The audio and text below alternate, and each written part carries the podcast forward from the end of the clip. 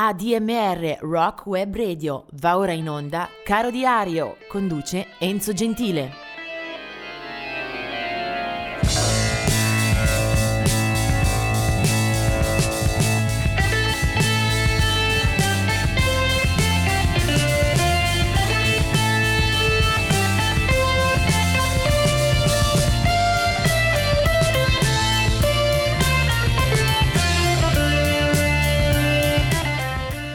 E oggi è il 13 di dicembre, ben ritrovati a Caro Diario. Partiamo subito segnalando tre artisti che ci hanno lasciato in questa giornata. Era il 2002 quando muore Zal Yanovsky dei Loving Spoonful. Nati a metà degli anni 60 nel cuore di New York, al Greenwich Village, il cuore artistico, nella formazione avevamo trovato anche John Sebastian, forse il più noto del gruppo, ma c'era appunto anche Zal Yanovsky che era nato a Toronto e che ritroveremo poi anche con una carriera piuttosto lunga e articolata successivamente. Muore il 13 dicembre del 2002, mentre del 2010 è la morte di Stuart Wally Wolstenholme, già tastierista e fondatore di un gruppo britannico, Barclay James Harvest. Muore suicida all'età di 66 anni, mentre nel 2019 è la morte di Roy Loney dei Fleming Groovies. Veniamo invece ad alcune nascite per questa data, sono tante, quindi un po' di corsa. 1943 nasce Frank Allen dei Searchers, 1944 Ron Keynes degli East of Eden. Due nascite piuttosto di peso per il 1948 entrambe. Una è quella di Jeff Baxter, che è chitarrista dalla fine degli anni del 74 nelle fila dei Doobie Brothers, va a rimpiazzare un musicista che poi invece ritroveremo nella formazione degli Little Feat, mi riferisco a Bill Payne. Invece appunto Jeff Baxter entra nei Doobie Brothers. L'altra figura di spicco per il rock d'oltreoceano è quella di Ted Nugent, nato a Detroit in Michigan appunto nella giornata del 13 dicembre 1948, chitarrista dallo stile molto grintoso.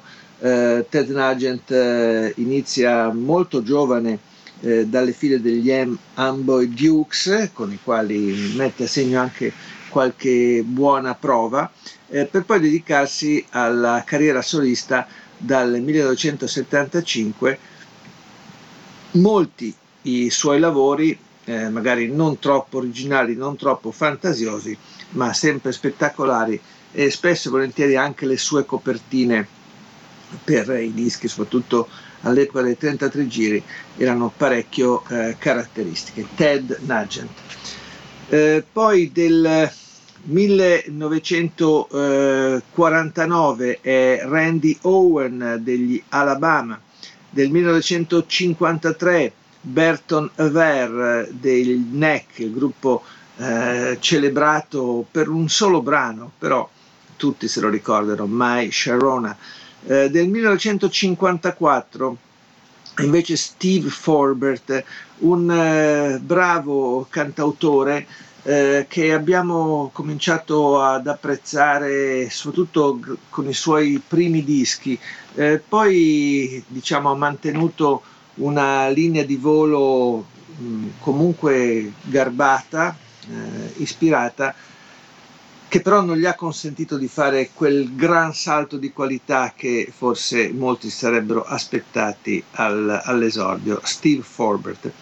Del 1974 è invece Nicholas McCarthy, chitarrista e tastiere di un gruppo scozzese, i Franz Ferdinand, che arrivano appunto da Glasgow e che partono con la loro discografia nel 2004. È un gruppo che si forma quasi per caso, mettono insieme la band per divertimento, uscendo dalle feste per universitari che li hanno rivelati e che li porteranno a Londra, dove invece il loro successo subito si ripercuote in vendite discografiche, in tour affollati.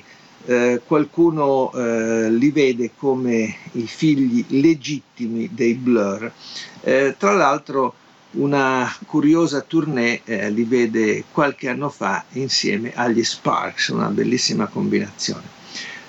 Poi del 1975 invece Tom DeLonge del gruppo dei Blink 182, anche questa formazione che si rivela soprattutto negli ultimi 25 anni, diciamo. Primo album 1994 e poi una forma crescente di successo. Partono dalla California e appunto la leadership appunto di Tom DeLonge. 1982 è Amy Lee, volto e voce degli Evanescence. 1989 invece Taylor Swift, quindi siamo nel campo della musica commerciale, delle classifiche per eccellenza. Ma non è tutto per oggi, perché naturalmente voglio parlarvi del gruppo e dell'artista che ricordiamo con maggior peso.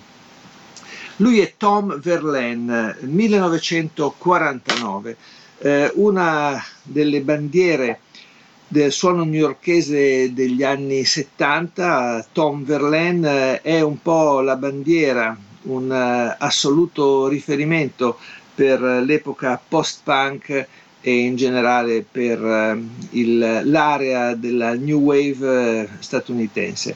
È uno di quei personaggi che con Television esce da un locale di culto come il CBGB's di New York, entra in una sfera di poeta e cantante maledetto. Lui si chiama Thomas Miller, ma appunto ripreso lo pseudonimo di un poeta vero, appunto Verlaine. Insieme ai suoi compari rappresenta la punta forse migliore per quel 1977, poi i Television non avranno vita lunga, mentre ce l'avranno ad esempio i loro vicini dirimpettai Talking Heads.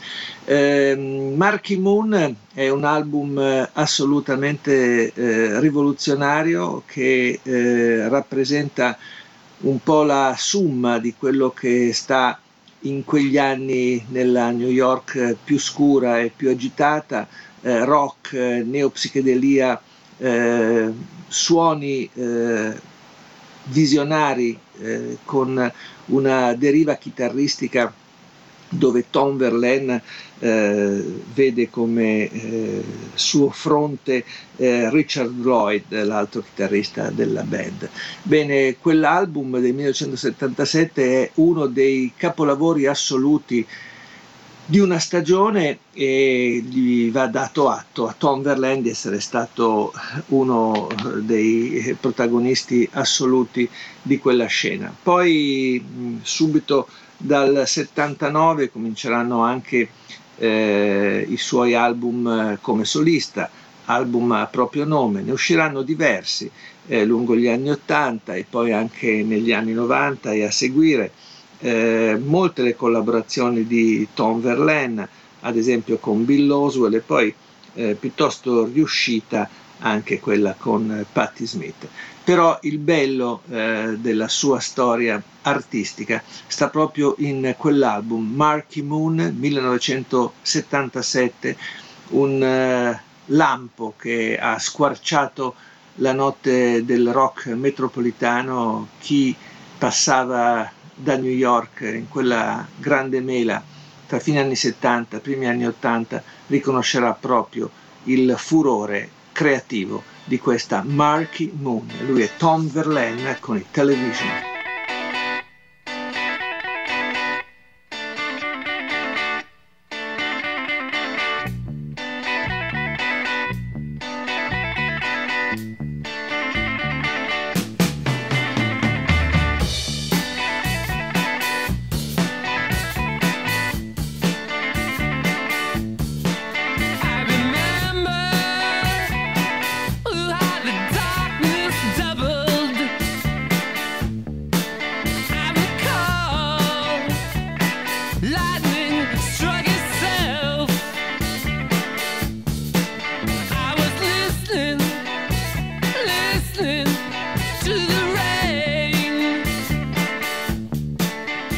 Benvenuti al 14 di dicembre per ricordare subito due caduti, due eccellenze della storia della musica, anche se non propriamente legati alla generazione rock.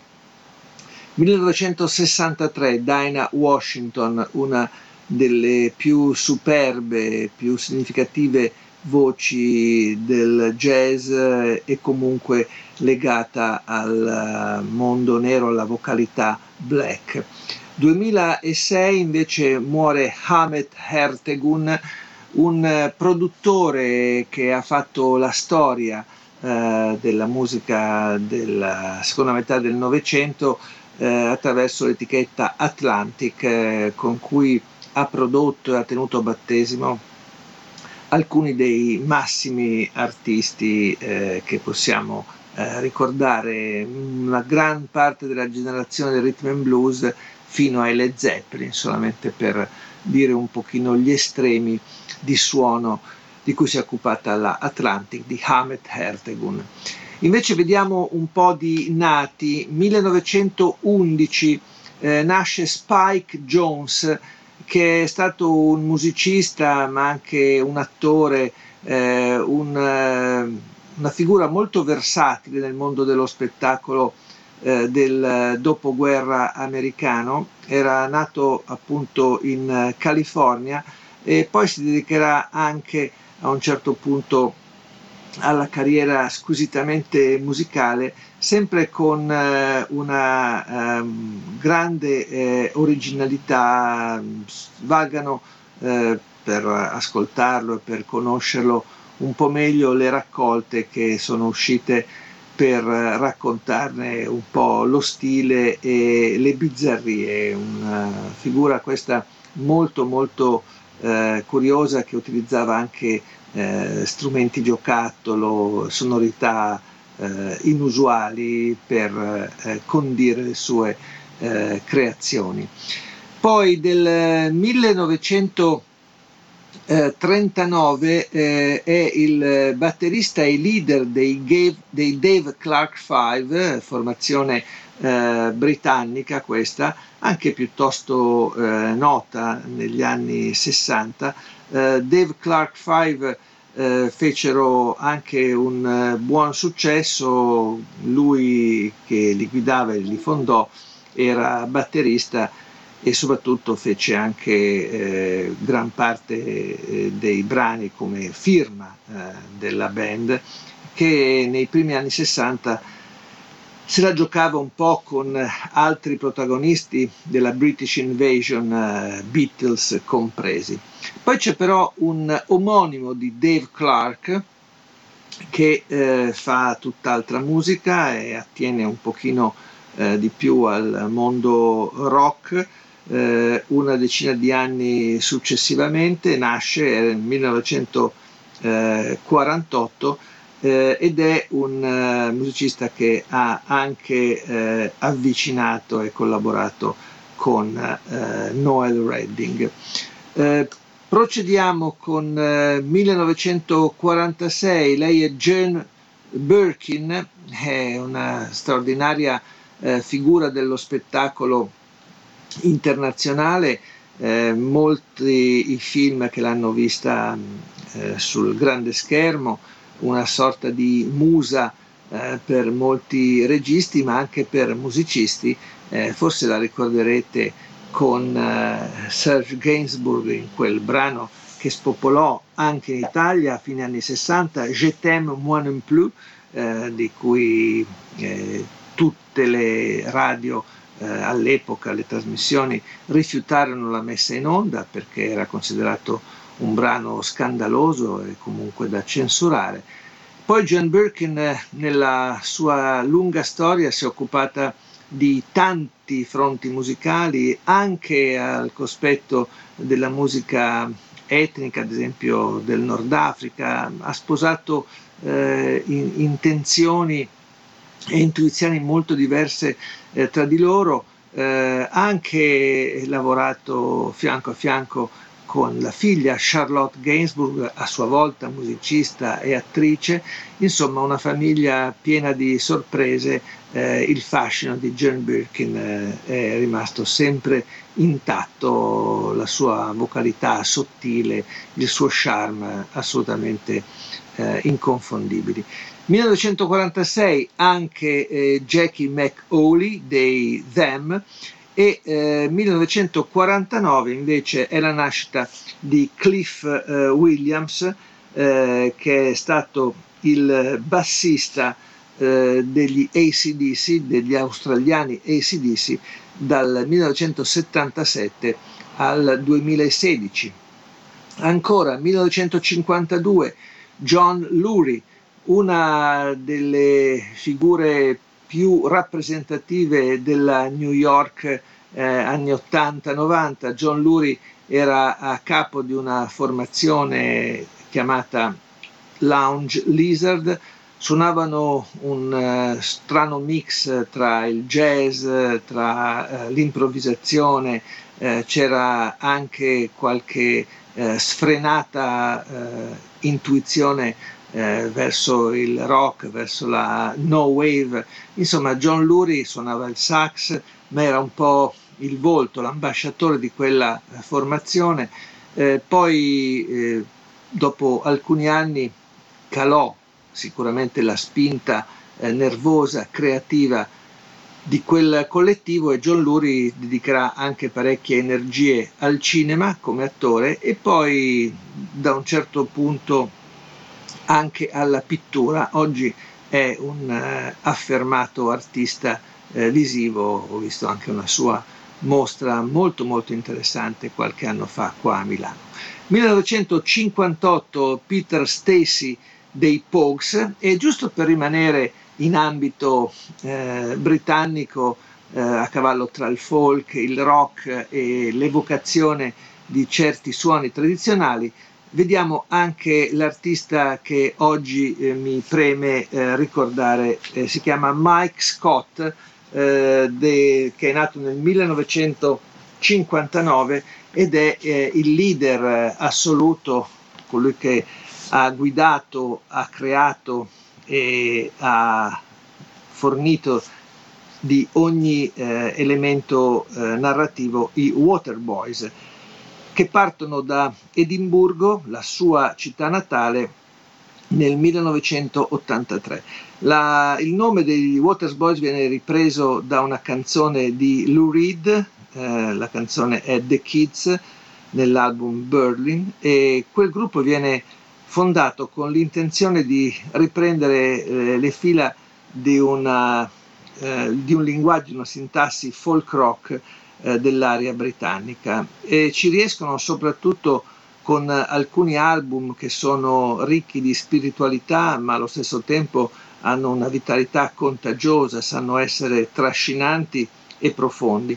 I Waterboys legano le loro sorti assolutamente allo stile e alla influenza e alla ispirazione di Mike Scott, che anche sul palcoscenico è un assoluto padre padrone ed è l'unico elemento stabile della band, che esordisce appunto nell'83 e piazza alcuni dischi consecutivi molto buoni, soprattutto il loro capolavoro sarà Fisherman Blues del 1988, dove c'è una sequenza veramente eccellente di canzoni e costituisce forse il loro album capolavoro. In quel personaggio sbilenco e comunque grandioso che è Mike Scott c'è tutta l'ispirazione anche poetica di alcuni grandi artisti irlandesi, come da una parte Van Morrison, ma anche un poeta come Yeats, che viene ricordato in un brano, The Stolen Child. Per ascoltarli oggi farei un piccolo passo indietro, però vado al 1985 con un altro album che è un prezioso affresco tipico dello stile, del linguaggio dei Waterboys. Si intitolava This is the Sea e la penna di Mike Scott ci regalava tra l'altro questa Don't Bang the Drum. Sono i Waterboys.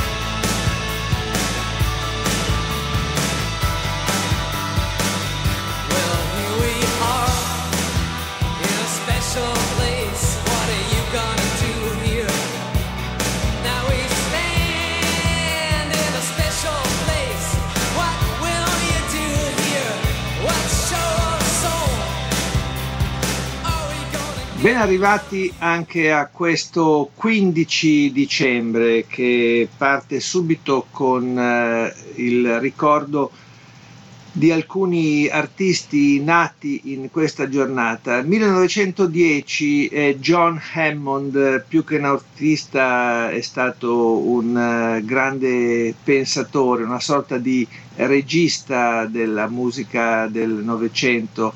Discografico, produttore, talent scout, sono passati attraverso di lui davvero tantissime figure, da Aretha Franklin a Bob Dylan. Sicuramente c'è un grandissimo campo, un grande terreno che ha coltivato e ha seguito dalla sua postazione a un certo punto di presidente della CBS. Ricordo che anche il figlio John Hammond Jr. poi avrà un ruolo, in questo caso sì, come artista, soprattutto in campo blues. 1921 invece è la nascita di Alan Freed, un personaggio questo che ha battuto il campo della musica, soprattutto in veste di disc jockey e di conduttore radiofonico. Alan Freed, che poi morirà nel 1965, è stato colui a cui si deve il merito per aver coniato il termine rock and roll. 1932 nasce Jesse Belvin, artista di colore, area rhythm and blues, con qualche buon successo e carte da giocare che non avrà il tempo però di mettere sul tavolo. Infatti morirà ancora giovane nel 1960 per un incidente stradale. 1936 la nascita di Eddie Palmieri, che invece ci porta all'ambito del suono, della orchestrazione dei ritmi latini. 1939 Sunday Birdsong delle Supremes, una delle tre Supremes, la più famosa è stata senz'altro Diana Ross, ma anche Sunday Birdsong partecipa alle sorti e al successo di quel celebre trio anni 60 nato in casa Motown. 1946 nasce Carmine Appice, una chiara derivazione di discendenza italiana, 1946 sua data di nascita.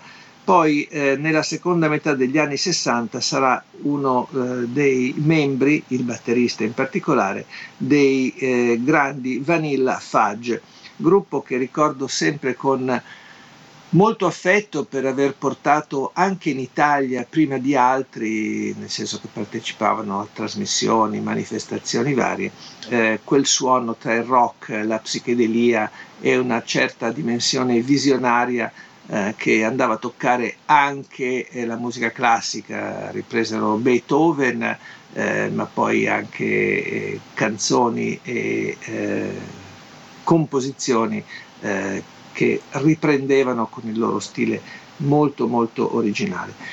1955 invece la nascita di Paul Simonon dei Clash, gruppo questo che si è formato a Londra nel 76 in piena era punk.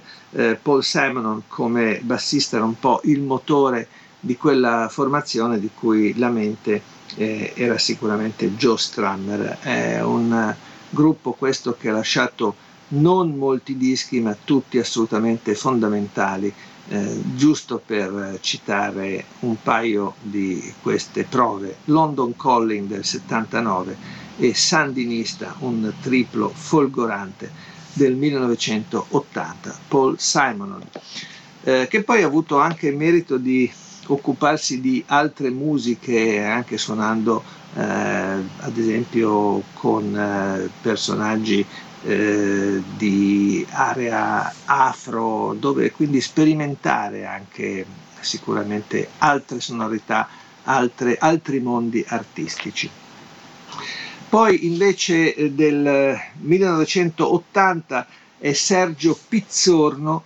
La famiglia è originaria di Genova, anche se lui è chitarrista, leader tutto sommato anglo-italiano dei Kasabian, gruppo che nasce a Leicester nel 1997, il primo album arriverà parecchio tempo dopo, nel 2004, è comunque una formazione, quella dei Kasabian, che ha avuto una ottima esposizione soprattutto intorno al 2005, 2006 e poi 2011, insomma con diverse proiezioni anche in termini di mercato piuttosto interessanti. Vediamo invece a coloro che non ci sono più. Nel 1943 muore Fats Waller, una delle bandiere del jazz, del pianoforte jazz, che ha illustrato e che ha scritto pagine indelebili di quel mondo, così come ne ha scritte anche Glenn Miller, morto invece nel 1944. Glenn Miller a capo di una orchestra mitica, assolutamente memorabile. Quante colonne sonore abbiamo ascoltato anche attraverso la sua mano, appunto le sue performance. E poi 1979 è la morte di Jackie Branston, cantante e sassofonista, questo noto per aver mandato in porto insieme a Ike Turner quel famoso brano, l'abbiamo anche ascoltato nei mesi scorsi, Rocket 88, che viene considerato un po' come il battistrada, il brano che ha aperto la stagione del rock and roll. Eravamo addirittura nel 1951. Muore a Memphis in Tennessee Jackie Branston, ed è quella una città che torna anche per un altro artista che adesso metteremo un po' sotto la lente di ingrandimento di Caro Diario. Lui è Rufus Thomas, che morirà a Memphis nel 2001.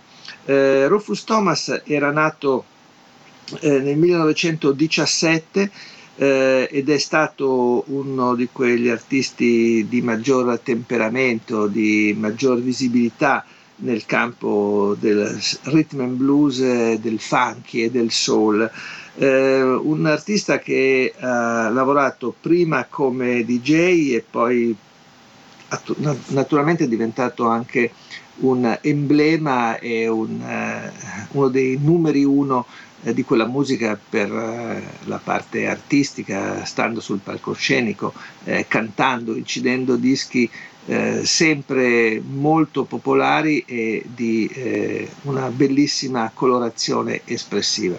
Rufus Thomas ha una bella storia di produzioni alle sue spalle, soprattutto con l'etichetta Stax, che poi avrebbero preso le sue produzioni anche altre case discografiche, ma la Stax è quella che forse gli ha dato maggior lustro anche in termini commerciali. Rufus Thomas, tra l'altro, lo conoscono bene per averlo visto in Italia o per averne sentito parlare anche gli appassionati che ogni anno vanno al festival di soul, rhythm and blues, che si tiene a Porretta Terme. Sweet Soul Music è un bellissimo appuntamento ed è tale tanto il legame che aveva Rufus Thomas con quella cittadina sull'Appennino bolognese che a un certo punto gli dedicarono anche i giardini, il parco dove si tiene la manifestazione. Appunto c'è un parco Rufus Thomas dove si ascolta quel che di meglio offre ancora oggi il mercato di quel specifico spicchio di black music. Rufus Thomas, personaggio pittoresco, molto divertente sul palco come nella vita, uno dei brani che più mi avevano colpito quando ero ancora ragazzino e lo sentivo alla radio. Mi ricordo che Renzo Arbore era un grande fan e mandava spesso i suoi singoli. Il brano, diciamo, tra i più espliciti è questa Do the Funky Chicken, dà anche il titolo a un album del 1970 e lui è Rufus Thomas.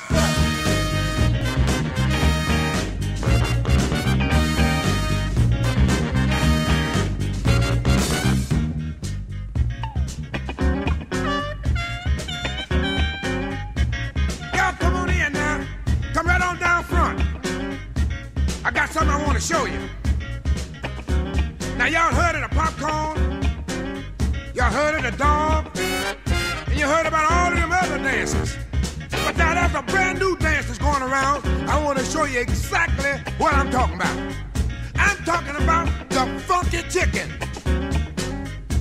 Y'all ready? I say y'all ready?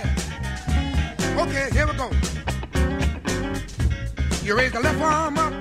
Bentrovati per questo 16 dicembre. Vediamo subito alcuni nati in questa giornata. Tony Hicks degli Hollies, lui era il chitarrista solista di questa band, nasce nel 1945. È un musicista che fa molta della storia degli Hollies, gruppo cresciuto in quel di Manchester, dove tra gli altri ricordiamo e riconosciamo anche la figura di Graham Nash, che poi andrà a costituire i ben più probanti Crosby, Still, Nash ed eventualmente anche Young. Lui si chiama Tony Hicks. Del 1946 è invece Benny Andersson, uno dei 4 ABBA, formazione svedese che ha battuto ogni record di vendite, di popolarità nel corso del tempo, soprattutto dai primi anni 70 per una dozzina di anni. Gli ABBA hanno fatto il bello e il cattivo tempo nel campo della musica leggera, del pop.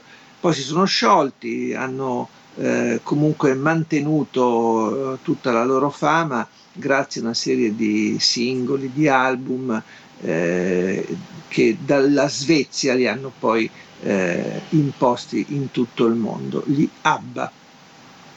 Tutt'altro suono per Billy Gibbons del 1949, lui chitarrista e fondatore degli ZZ Top fin dai primi anni 70, da una parte la A degli ABBA, poi dall'altra la Z degli ZZ Top, siamo davvero agli antipodi non solo dell'ordine alfabetico di alcune tutte le enciclopedie della musica, ma anche dal punto di vista espressivo. Billy Gibbons, naturalmente la foggia della barba, gli occhiali scuri sono celebri quanto il suono della sua chitarra. 1949 ancora è la nascita di Don Johnson, che è soprattutto conosciuto per le decine di film e serie televisive che ha portato sul grande e piccolo schermo. Don Johnson, americano, nato appunto nel 49, è stato anche marito di Melanie Griffith, a sua volta attrice molto famosa negli Stati Uniti e in tutto il mondo. Però Don Johnson ha anche acquisito a un certo punto una buona credibilità come musicista. Ha realizzato alcuni album dalla metà degli anni 80, soprattutto un pop senza infamia, senza lode, che appunto correva in parallelo con le sue gesta cinematografiche. Don Johnson. Del 1951 invece Robin Ford, chitarrista session man con diversi distintivi sul petto, è stato membro degli Yellow Jackets, poi ha suonato anche con Miles Davis o con George Harrison. È considerato uno dei migliori talenti della chitarra elettrica, è cresciuto all'ombra di Mike Bloomfield e del blues, che è sempre stata la sua musica di riferimento, anche se poi Robin Ford ha suonato rock, fusion, anche diverse altre musiche. Una discografia molto lunga e anche molto apprezzata nella sua storia. Dai primi anni 70, comincia giovanissimo, poco più che ventenne, fino ai giorni nostri. Robin Ford lo troviamo in progetti diversissimi e comunque, soprattutto dal vivo, è uno di quegli artisti da non perdere e da non mancare. 1968 è la nascita di Christopher Thorne dei Blind Melon, mentre del 1971 è Michael McCary dei Boys to Men, gruppo di area black. Vediamo invece alcune scomparse. 1988 è la morte di Sylvester, musicista che sta in ambito disco, dance, musiche che hanno popolato e hanno battuto soprattutto un certo periodo degli anni 80, qualcuno dice musica di plastica. Comunque Sylvester ne fu tra i principali portatori. 2001 invece è la morte di Stuart Adamson dei Big Country. Stuart Adamson, scozzese, è stato il cantante e leader dei Big Country, un gruppo britannico di buona popolarità negli anni 80. Viene trovato morto, le cronache dicono suicida, in una stanza di hotel alle Hawaii. Circa un mese prima era scomparso dalla sua casa di Nashville in Tennessee e aveva fatto perdere le sue tracce. Aveva solo 43 anni. Un altro artista che se ne va in questa giornata, ma del 2007, è Dan Fogelberg, un cantautore nato in Illinois nel 1951 e cresciuto nell'ambito dei folk club della sua zona d'origine, fin quando non si trasferisce a Los Angeles, dove anche senza contratto discografico comincia a farsi ascoltare ed è addirittura supporter di un tour di Van Morrison. Il suo momento d'oro a cavallo tra gli anni 70 e 80, per citare un paio dei suoi album preferibili, diciamo Souvenir del 1974 e Netherlands del 1977, un cantautore delicato con un suo tocco decisamente garbato, anche se non eccessivamente originale. Ultima segnalazione per oggi, con coda musicale ovviamente, per Fred Marsden, che muore nel 2006. Chi è Fred Marsden? Qualcuno lungo di memoria ricorderà di un gruppo che nei primi anni 60 a Liverpool addirittura contende il primato di popolarità ai Beatles. Si chiamavano Jerry and the Peacemakers e Fred Marsden era il batterista di quel gruppo. Un gruppo che nella città trova e riscontra molti favori da parte del pubblico. Per loro ci sono dischi, 45 giri, ma soprattutto la possibilità di girare anche sull'onda di quella che era la notorietà della città di Liverpool in quegli anni 60. Fred Marsden era il fratello di Jerry Marsden, che poi era un po' la guida di quel gruppo, che oggi vi ricordo con una canzone divenuta celebre non solamente grazie a Jerry and the Peacemakers. Si chiama You'll Never Walk Alone ed è un brano ripreso da un musical scritto da Rodgers e Hammerstein nel 1945, ma soprattutto questo è un brano che diventerà un po' l'inno, la sigla dei tifosi del Liverpool, appunto, voi non camminerete mai da soli. Un brano che si riascolta quindi ogni volta alla partita della formazione del Liverpool e che contribuirono anche Jerry and the Peacemakers a rendere diffusissima e familiare anche a molti di noi. Si chiama You'll Never Walk Alone e questi sono Jerry and the Peacemakers. Through a storm, hold your head up high and don't be afraid of the dark.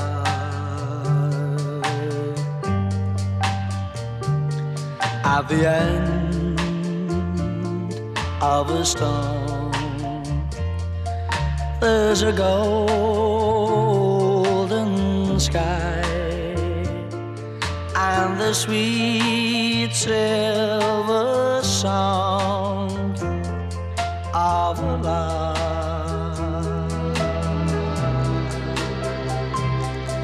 lark. Walk on. E questo è il 17 dicembre, ben trovati. Qualcuno mi scrive e mi chiede i criteri di scelta di questi artisti da segnalare. Innanzitutto ho fatto una selezione solamente fuori dall'Italia, ho escluso gli artisti nazionali.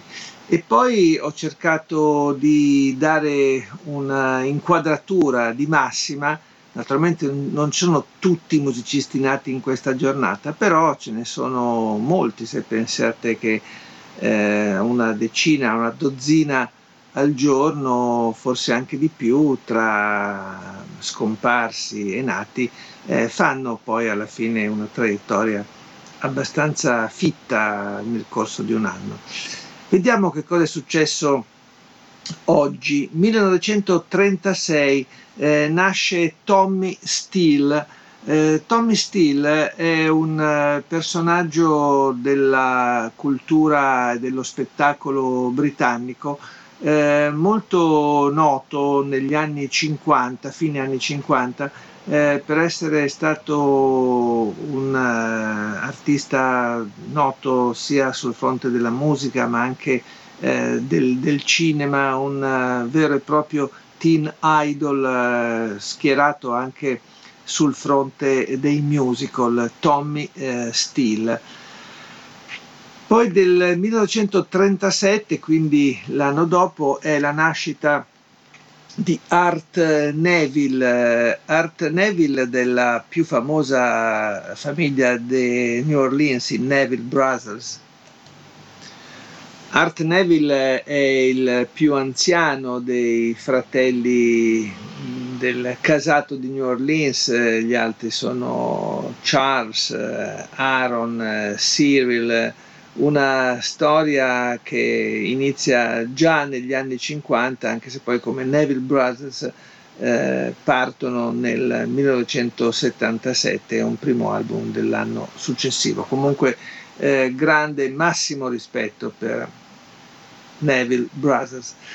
Del 1942 Paul Butterfield, quindi siamo nella storia, nel cuore del blues americano degli anni 60 e poi degli anni a venire. Passo indietro, 1939, la nascita di Eddie Kendricks, fondatore e co-leader dei Temptation di casa Motown. Morirà giovane, presto rispetto soprattutto alla traiettoria di carriera, nel 1992.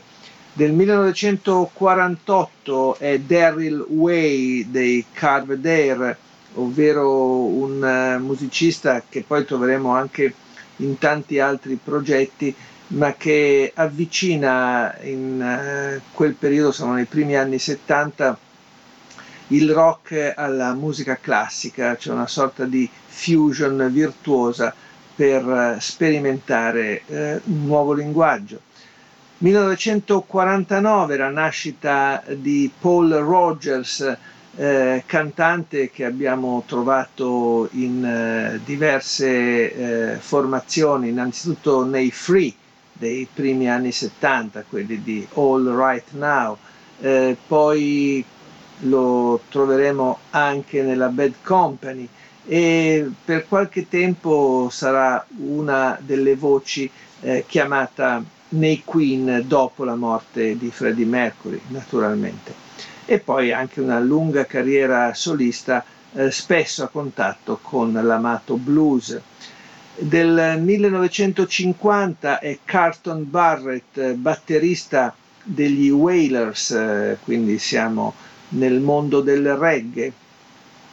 Del 1958 è la nascita di Mike Mills, nasce in California, lui che sarà il bassista della formazione forse più bella tra gli anni 80 e 90, quella dei Ram. Del 1959 è invece la nascita di Bob Stinson, anche qui siamo negli Stati Uniti, ma a Minneapolis in Minnesota, dove nascono i Replacements.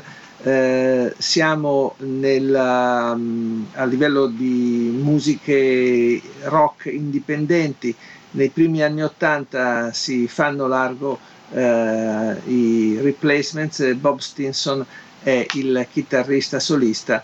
Con lui in formazione anche il fratello Tommy Stinson. E poi del 1961 sarà la nascita di Sarah Dallin delle Bananarama, mentre del 1970 quella di Craig Ballog del gruppo Sugar Ray. Adesso si volti pagina e andiamo a vedere invece coloro che ci hanno lasciato in questa giornata 17 dicembre. Innanzitutto 1975 muore Hound Dog Taylor, bluesman che ci lascia dopo un ricovero all'ospedale di Chicago. È stato a lungo alfiere del blues, aveva 59 anni, la sua formazione di riferimento che guidò a lungo, The House Rockers. 1982 invece è la morte di Big Joe Williams, che si spegne a Macon in Mississippi. È un altro bluesman più anziano, aveva 79 anni, un artista del blues della prima ora, con una carriera densissima, e tra le sue composizioni anche un brano Baby Please Don't Go, diventato uno standard ripreso da un gran numero di artisti internazionali. Big Joe Williams. Andiamo poi al 1999, anno in cui ci lascia invece Groover Washington, sassofonista che ha giostrato tra jazz e soul. Muore a New York all'età di 56 anni. Aveva suonato anche in ambito pop, collaborato con il cantante Bill Withers e aveva registrato un album in coppia con Patti LaBelle nel 1981, un disco che ebbe molto successo. Ancora 2011 è la morte di Cesaria Evora da Capoverde. Cesaria Evora ha aperto una finestra sulla musica di quell'area fino alla sua esplosione sicuramente poco conosciuta. Cesaria Evora muore a 70 anni nell'isola di São Vicente. È stata una delle cantanti più meritorie nel portare la world music in giro per il pianeta. La morna era la musica di cui fu superba interprete e testimone, un linguaggio che ha diffuso veramente in mezzo mondo. Ha vinto un Grammy Award nel 2003 e tra l'altro ha collaborato spesso anche in Italia con artisti forse improbabili, anche impronosticabili, di area pop come Celentano, Gianni Morandi, Ron e perfino Gigi D'Alessio. Molto meglio se la cavò con altre collaborazioni, ad esempio Caetano Veloso e Ryuichi Sakamoto. Insomma, un artista che veniva ricercata e veniva chiamata proprio per le sue straordinarie, fantastiche doti vocali ed espressive.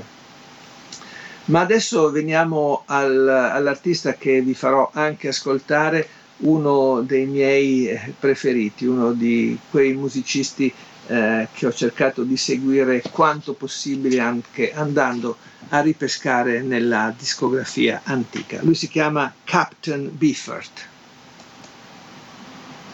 Captain Beefheart, alle anagrafe Don Van Vliet, californiano, muore dopo essere stato colpito dalla sclerosi multipla, anche se si era allontanato, si era avviato su altre strade rispetto alla musica già dai primi anni '80. Aveva lasciato l'attività di musicista per diventare un pittore molto quotato e riconosciuto internazionalmente.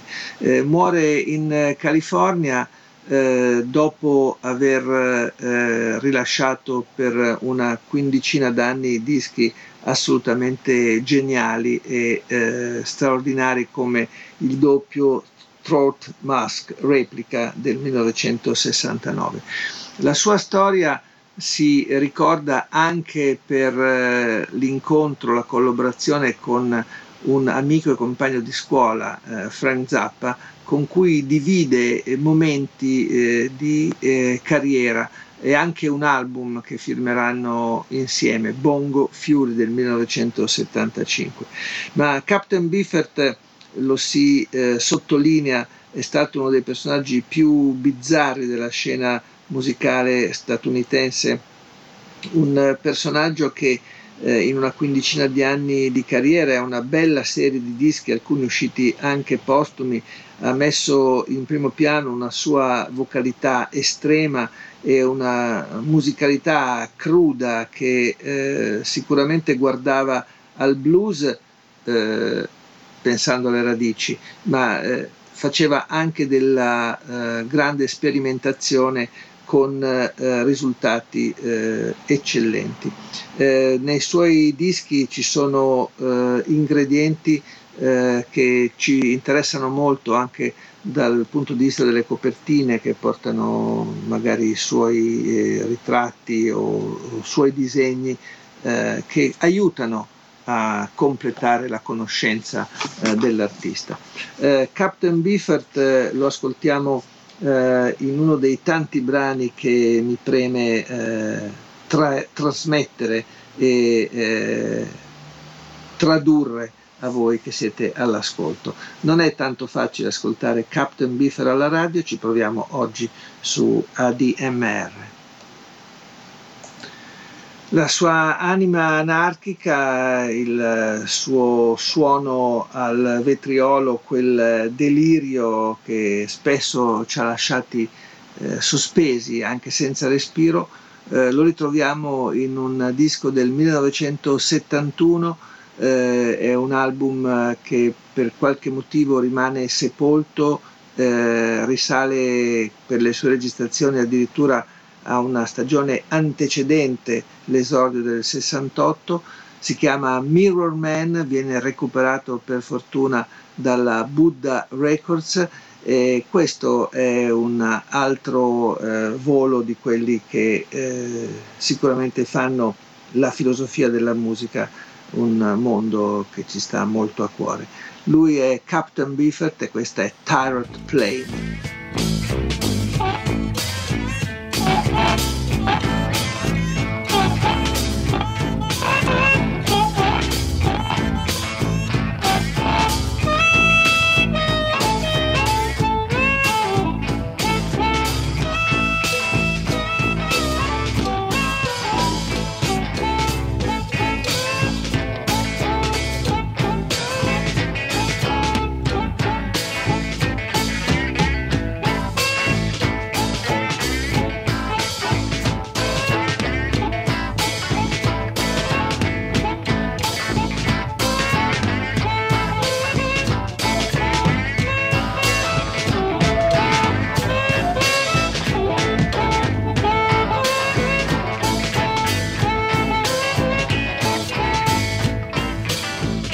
E siamo arrivati al 18 dicembre, partiamo subito ricordando tre personaggi molto diversi tra loro che non ci sono più.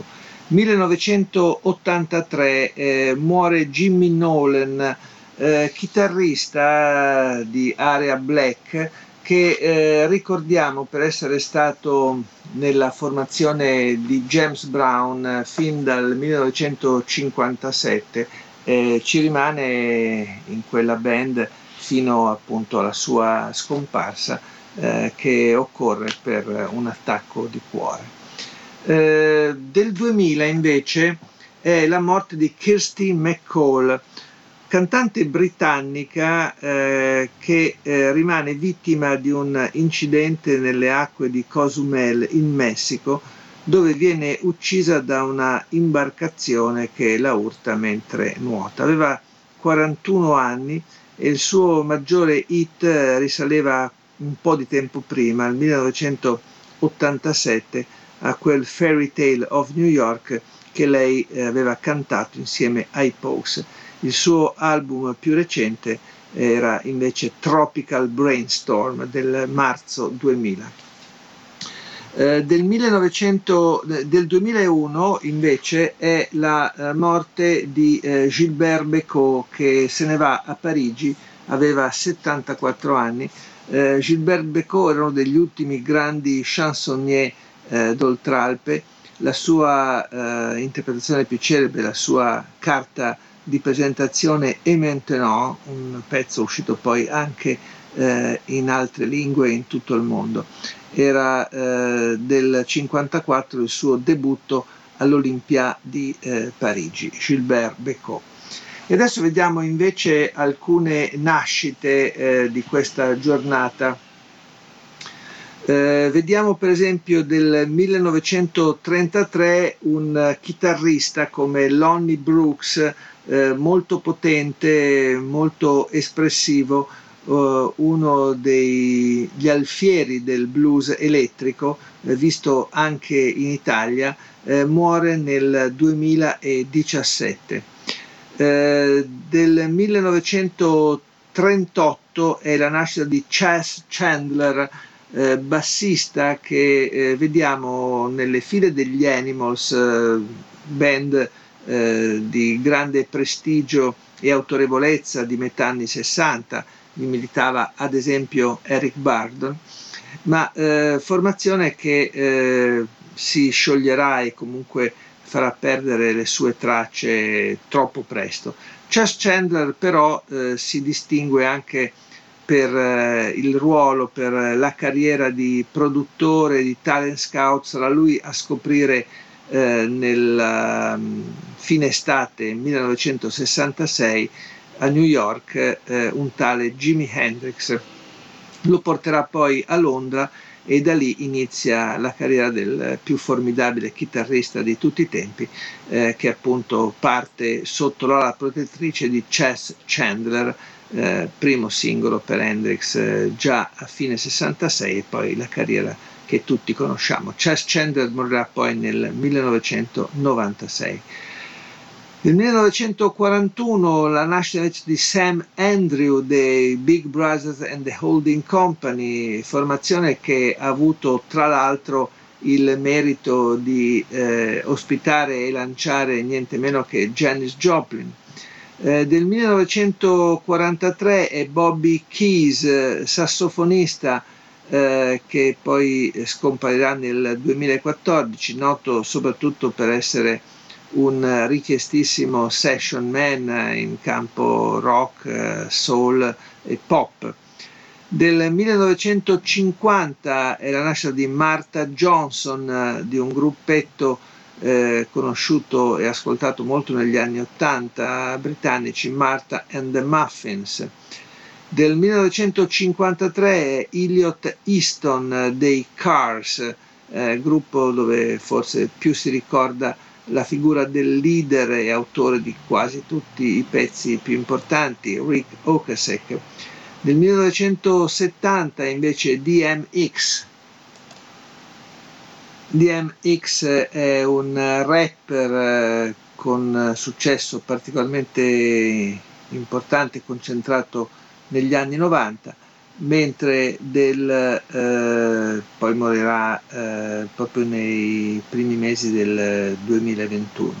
Del 72 invece la nascita di DJ Lethal dei Limp Bizkit.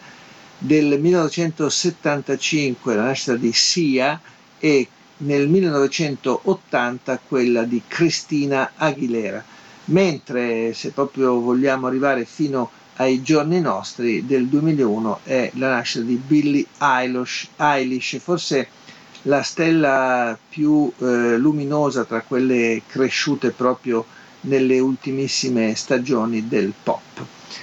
E poi vediamo invece chi ricordare per la nascita che cade proprio oggi, anche se bisogna tornare indietro fino al 1943. Lui è niente meno che Keith Richards, ovvero la seconda metà dei Rolling Stones, visto che è la prima, indubbiamente ci rimanda al nome di Mick Jagger.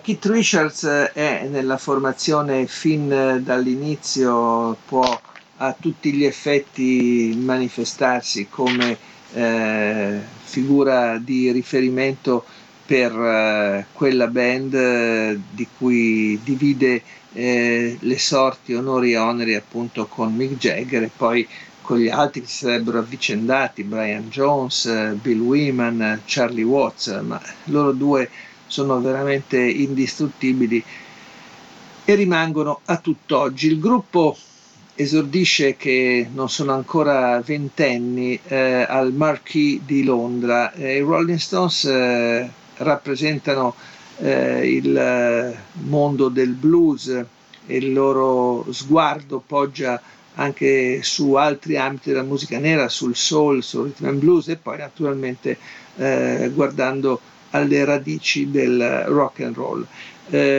La loro carriera è sfavillante, ma non dobbiamo dimenticare anche tutti gli episodi di cronaca che hanno portato Keith Richards sulle pagine dei giornali, nei servizi radio-televisivi.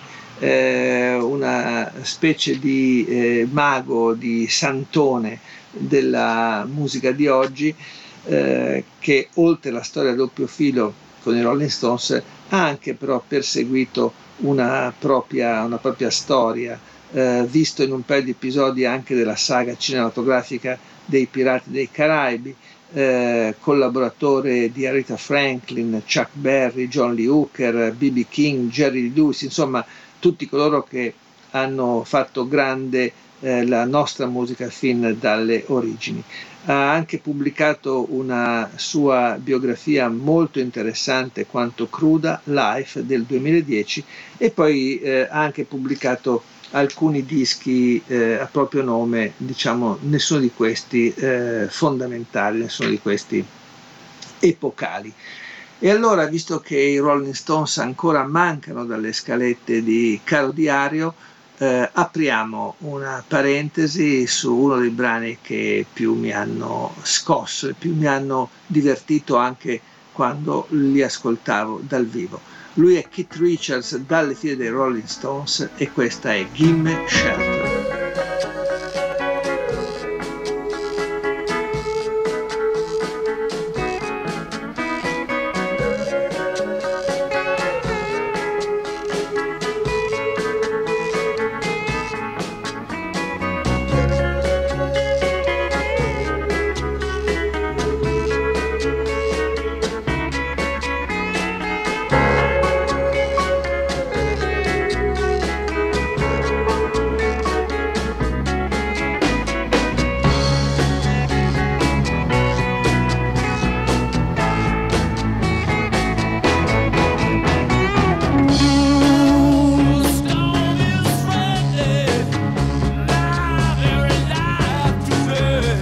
E oggi è il 19 di dicembre, vediamo subito di corsa un paio di artisti che non ci sono più, che ci hanno lasciato in questa data.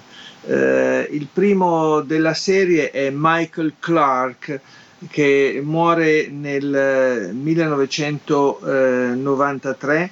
Michael Clarke è stato il batterista dei Byrds fin dalla prima ora e muore a Treasure Island in Florida.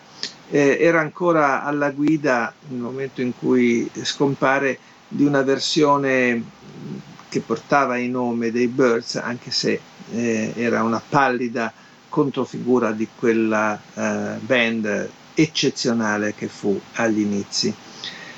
Poi altra scomparsa, 1997, muore Nicolette Larson, che scompare in quella di Los Angeles. Fin dalla fine degli anni 70 era stata una buona cantautrice pop rock, nota soprattutto nella West Coast. Aveva stretto una bella collaborazione con Neil Young, di cui porta al successo una canzone, Lotta Love, che è poi il suo massimo hit. Si era sposata con il batterista Russ Kunkel e aveva anche fatto capolino in un paio di pellicole cinematografiche. Il suo ultimo album era Sleep Baby Sleep. E veniamo adesso invece ad alcune realtà che vedono la data di nascita oggi 19 dicembre. Del 1915 è Edith Piaf, cantante che è una sorta di monumento nazionale per la cultura francese, un artista enorme con un bagaglio espressivo di canzoni e soprattutto un lascito dal punto di vista spirituale per tutto il paese davvero molto significativo. Del 1918 è invece la nascita di Professor Longhair, musicista che ci rimanda ancora, come tanti altri di quelli che abbiamo trattato in queste pagine, a New Orleans, dove morirà nel gennaio del 1980, ma è della Louisiana, una specie di testimonial, una specie di portavoce, Professor Longhair, che era nato nel 19 dicembre 1918 ed è un pianista con una grande carriera, anche una serie di dischi sterminata. Morirà per un attacco di cuore appunto all'età di 61 anni. Poi del 1941 è Maurice White del gruppo degli Earth, Wind and Fire. Del 1943 un'altra famiglia, non più la famiglia White ma la famiglia Holmes. Nasce infatti in questo 1943 Wendell Holmes degli Holmes Brothers. Del 1944 è Alvin Lee, veloce, fulmineo chitarrista e cantante dei Ten Years After, anche autore di molti brani, lo si vede per chi ben ricorda il film di Woodstock alle prese con una velocissima e trascinante I'm Going Home. Del 1944 la nascita di Zal Yanovsky dei Loving Spoonful e del 1945 quella di John McEwen della Nitty Gritty Dirt Band, mentre del 1958 è la nascita di Limal. Limal ovviamente è un nome d'arte, si chiamerebbe Christopher Hamill ed è un cantante inglese che ha battuto il terreno del pop rock con qualche ingerenza di synth e di musiche più commerciali. È stato nella band dei Kajagoogoo e poi anche solista da qualche tempo, però credo che abbia fatto perdere le sue tracce dal punto di vista discografico, un silenzio o qualcosa di molto simile. Procediamo adesso però con il musicista che volevo assolutamente rimarcare per i suoi meriti e perché appunto oggi ricorre la data della sua nascita. Lui si chiama Phil Ochs, ed era nato nel 1940. Era cresciuto artisticamente nel Greenwich Village, quindi in quella sorta di incubatrice dove molti cantautori, molti artisti che alla parola aggiungono magari la chitarra, si sono formati. Arriva nel 62 in quell'area dove contemporaneamente si sta cominciando ad esibire anche Bob Dylan. Le sue canzoni hanno un piglio combattivo, si caratterizzano perché cavalcano la protesta, ad esempio contro la guerra in Vietnam, per i diritti civili, per le rivendicazioni sindacali e politiche. Phil Ochs si definisce un giornalista cantante proprio perché fa della cronaca e fa dell'agitazione intellettuale un po' la sua bandiera. Presto però arriverà anche un po' di disillusione verso la politica e una frustrazione che cresce isolandolo via via. Sarà la depressione, l'alcolismo e vari disagi che ne compromettono anche la carriera dal punto di vista strettamente vocale. Muore dopo un periodo critico e lo troveranno impiccato a casa della sorella il 9 aprile 1976. Però Phil Ochs ha lasciato molti dischi, altri sono stati pubblicati postumi dopo la sua scomparsa, e oggi voglio farlo ascoltare in una delle sue ballate più riuscite. Siamo nel 1965 e questa è una delle sue composizioni più schierate. L'album si intitola I Ain't Marching Anymore e la title track è una violenta accusa verso la politica estera imperialista americana. Lui è Phil Ochs, I Ain't Marching Anymore. Oh, I marched to the Battle of New Orleans at the end of the early British wars. The young land started growing, the young blood started flowing, but I ain't a-marching anymore. For I killed my share of Injuns in 1,000 different fights. I was there at the Little Big Horn.